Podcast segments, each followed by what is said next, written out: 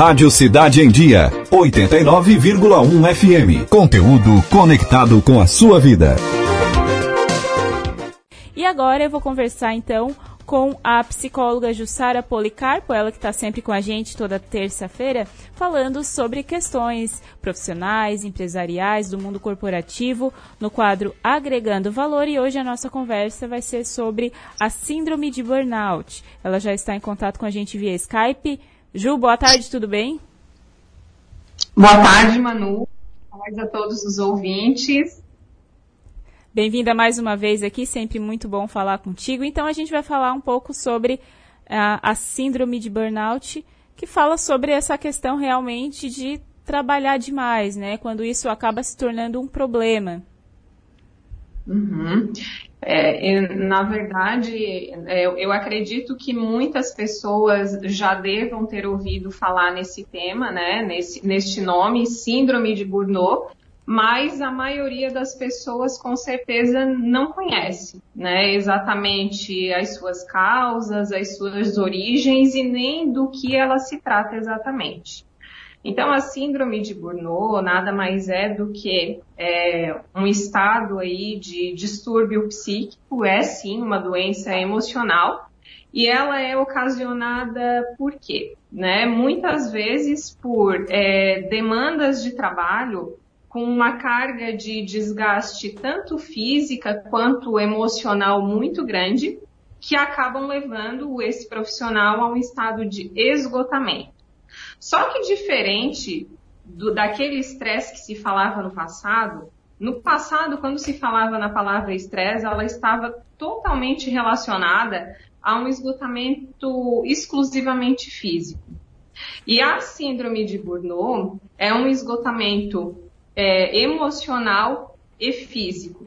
Então a pessoa ela apresenta tanto os sintomas é, emocionais quanto sintomas né, é, na, na, sua saúde física, que muitas vezes é, acabam apresentando sintomas que são na, nada mais são do que outras doenças, são tratadas como outras doenças, porque não se ter um acompanhamento aí fidedigno do, do paciente né? Então se acaba tratando outras situações e não se trata a causa exatamente. Uhum.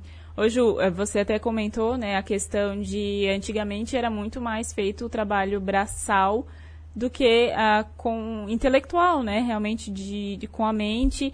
Você acredita que essa um certo preconceito ou uma resistência ainda em relação a essa síndrome se dá em relação a isso, que as pessoas falam, ah, mas no passado também as pessoas trabalhavam muito e também se cansavam e não tinha esse problema. E agora muita, muitas pessoas estão realmente muito. estão ficando doentes por conta disso, mas isso não significa que elas não ficam o dia inteiro carregando peso, por exemplo, mas isso acaba mexendo ainda mais com a mente, né? Seria é, esse um dos motivos ainda de ter uma certa resistência em entender esse problema? Então, Manu, quando a gente fala da saúde do trabalhador, é, a gente teve uma evolução muito grande em vários aspectos. Enquanto no passado os profissionais eles eram muitas vezes expostos à carga horária de trabalho exaustivas, muitas vezes trabalhavam 12, 15, 16 horas de forma ininterrupta, é, muito se evoluiu com a vinda dos sindicatos, com a vinda da, do trabalho da saúde ocupacional em si, né?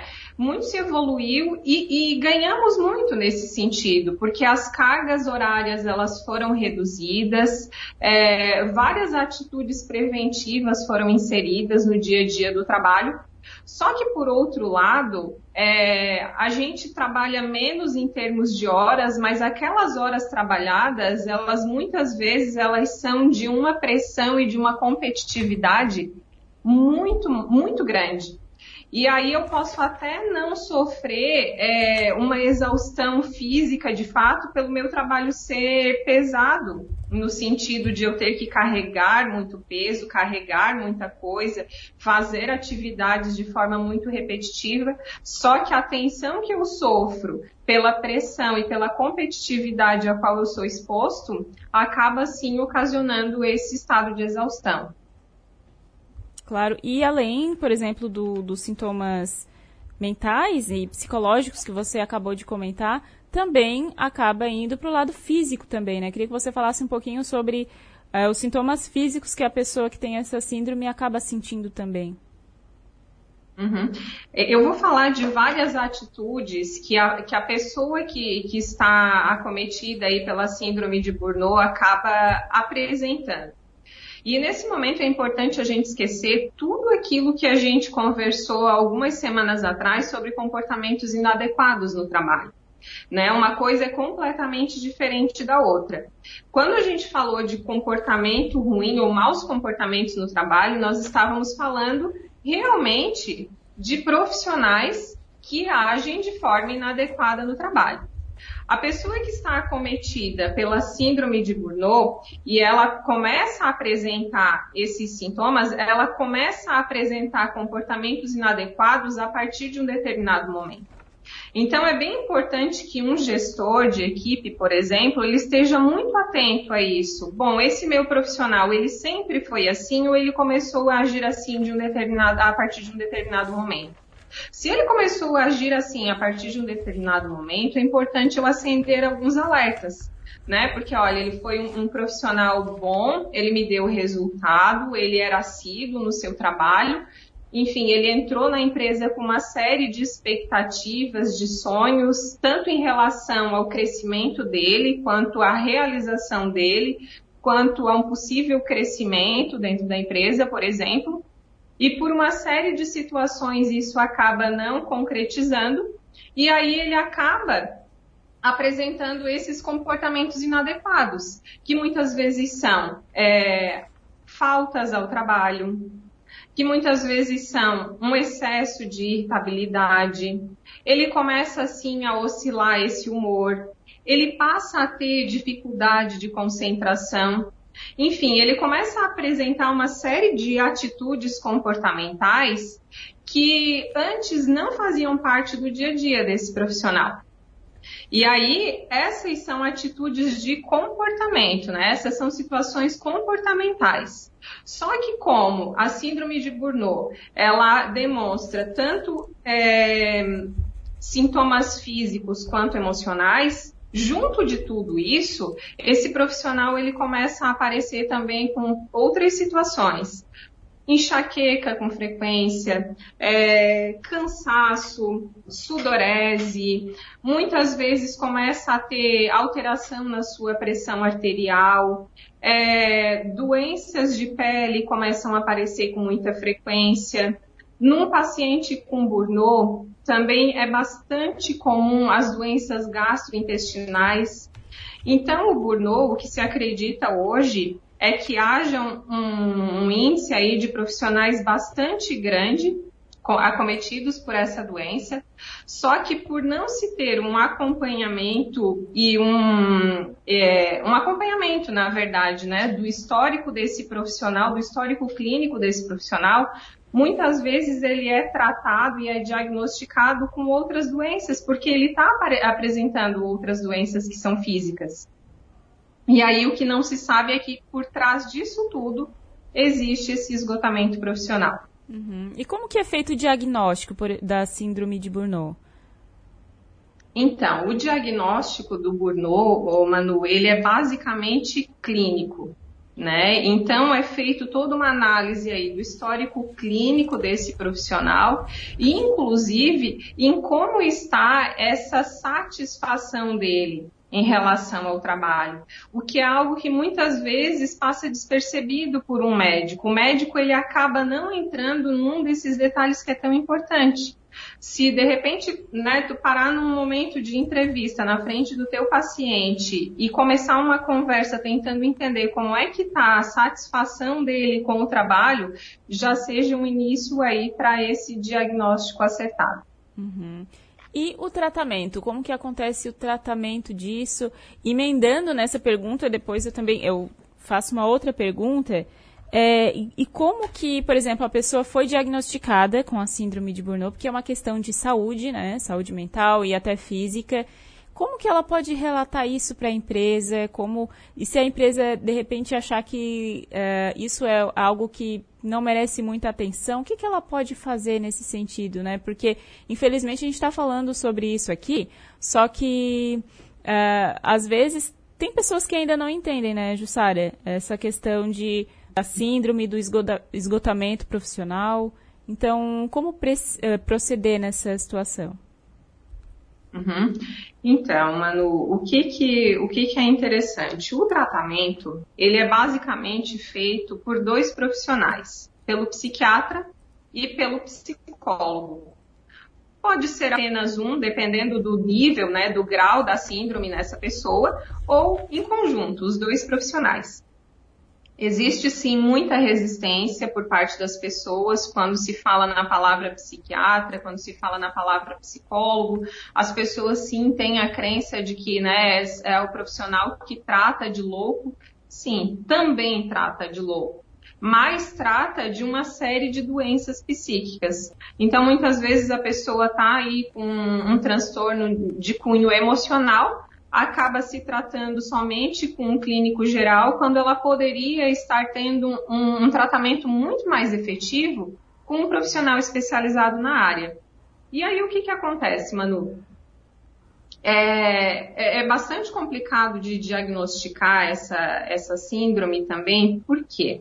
Porque é, estudos apontam que a maior incidência ela aparece num determinado tipo de personalidade. Então existe sim um tipo de personalidade que é mais propenso a ter a síndrome de Burnout. E a personalidade, é, ela tem algumas características. A pessoa tem algumas características. Por exemplo, são pessoas que têm uma compulsão muito grande por demonstrar o seu próprio valor. Então são aquelas pessoas extremamente competitivas, são aquelas pessoas que dificilmente conseguem conversar sobre uma outra coisa senão o trabalho. Né? A pessoa com propensão a ter a, a síndrome de Burnout é aquela pessoa que mesmo em estado de folga, em estado de repouso, ela dificilmente consegue desligar. Eu não sei se tu já conheceu alguém, Manu, mas geralmente essas pessoas elas sempre dizem que não conseguem tirar férias, que é impossível que elas tirem férias. Está sempre ligada. Então elas né? estão elas estão sempre ligadas e elas acabam sim criando situações no seu trabalho para que realmente não seja possível elas se ausentarem. Então, as pessoas com esse, com esse grau de ambição muito grande, com essa necessidade, sim, de crescer, de, de correr atrás, de, de acumular muitas tarefas, muitas responsabilidades, as pessoas com esse perfil, elas são mais propensas a ter a síndrome de Burnout. Uhum. E aí, o que que acontece? Essa população, que mais é acometida, ela geralmente, né, as pesquisas apontam isso, que são mais propensas homens, certo? Em vida profissional ativa, nas idades entre 30 e 50 anos. Então, olha a população que está mais propensa a ter essa, essa síndrome é uma população que tem maior dificuldade de falar sobre o que está sentindo, isso é uma característica né, culturalmente conhecida por parte dos homens. Muitos deles vão ao médico somente em último caso e olhe lá, né? E tudo isso acaba dificultando muito na identificação do problema já quando ele está lá no início. E quando tu consegue identificar o problema no início, é muito melhor, né? Uma série de problemas pode ser evitado. Claro, acredito que o primeiro grande desafio é a própria pessoa também reconhecer que ela precisa de procurar, um, precisa procurar uma ajuda com um profissional, como você falou, né, em questão de a faixa etária e também acometer mais as, aos homens, isso acaba dificultando uhum. um pouco mais no momento de pedir ajuda para um profissional ou até mesmo falar isso com a, na empresa, falar ao seu superior, aos colegas de trabalho também, né? É, porque o que, que acontece, mano? O estresse, de maneira geral, ele ele ele está muito presente hoje na, na vida das pessoas, mas a maioria das pessoas banalizou tanto ele a ponto de acreditar que ele é normal. Então, se eu estou esgotada, se eu estou, né, se eu acordo pela manhã sem vontade de levantar para trabalhar, e eu deito à noite e eu fico alerta e eu tenho muita dificuldade para dormir, a maioria das pessoas começou a acreditar que isso é normal, que isso faz parte do, é, do pacote desse mundo moderno. Que todo mundo passa não, por isso, né? Não é normal. Exatamente. Então, assim, ó, com muita frequência hoje a gente não ouve mais as pessoas dizerem que estão tristes. As pessoas dizem que estão deprimidas. As pessoas não dizem mais que estão cansadas, elas dizem que estão estressadas. Então, acabou se banalizando tanto determinados termos aí da, né, da, da, da, saúde como um todo, a ponto de as pessoas acharem que determinados sintomas ou determinadas situações são normais quando na verdade elas não são. Elas não são, né? Claro. E, Ju, em relação a essa síndrome, que é uma questão de saúde, é, a pessoa que é diagnosticada tem direito a, por exemplo, a uma licença médica do trabalho? Tem, tem. Isso está incluso hoje né, na, na, na, legislação.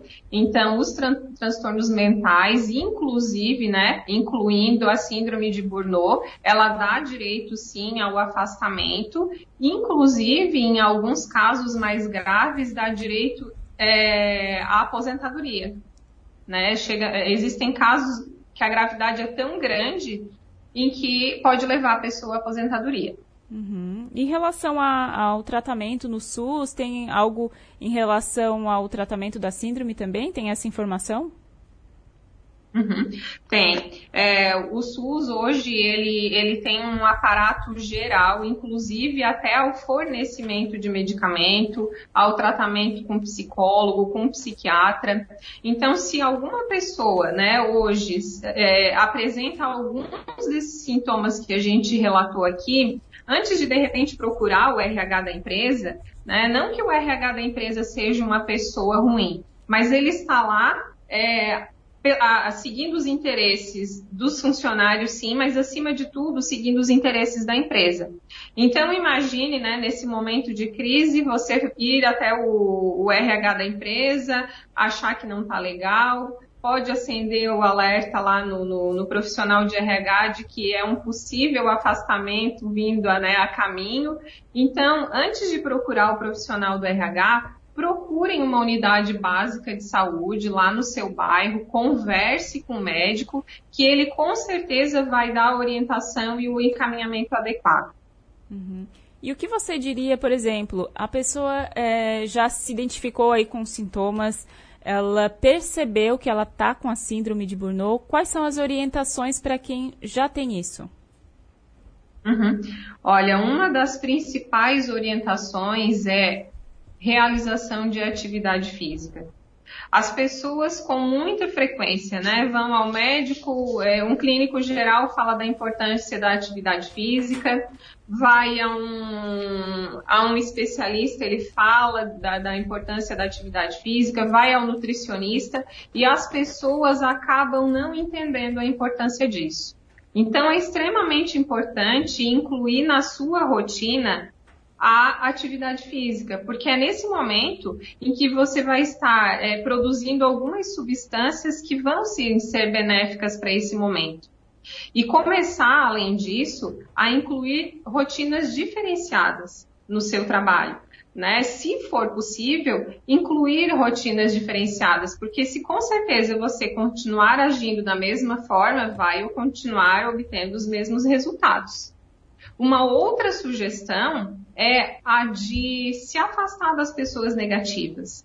Né? Muitas vezes, quando a gente está só reclamando e está desgostoso com alguma situação, a gente tende a se aproximar de pessoas que falam do mesmo assunto, que pensam da mesma forma. Não, é vital que você se afaste dessas pessoas para não ficar cada vez mais nesse ciclo vicioso. Claro. E procurar, né, com toda certeza, o mais breve possível, um profissional que vá te orientar e que vá te auxiliar a sair dessa situação. Com certeza. Ju, mais uma vez eu agradeço a tua participação aqui no programa Casa é Sua. Vou pedir para, mais uma vez, então, tu deixar as redes sociais, né? O pessoal te acompanhar. Você sempre fala sobre essas questões aí da corporativas, de vida profissional. E então, qual é o teu Instagram e o contato? Então, se vocês quiserem né, saber um pouco mais sobre este e sobre outros temas, podem me procurar lá no Facebook e no Instagram, arroba agregar consultoria RH, ou no LinkedIn, agregar consultoria. De qualquer forma, eu encontro vocês na próxima semana, onde a gente vai falar sobre empreendedor versus gestor. Né? Existe bastante confusão e muitas situações aí que podem ser evitadas para aquelas pessoas aí que desempenham os dois papéis e muitas vezes elas não têm o perfil para estar tá de, desempenhando os dois papéis. Uhum. Ótimo tema, então. A gente já fica na espera para a próxima terça-feira para falar mais sobre esses assuntos corporativos. Ju, mais uma vez, muito obrigada, uma ótima terça-feira e até semana que vem. Até semana que vem. Um abração aí para todos. Tchau, tchau.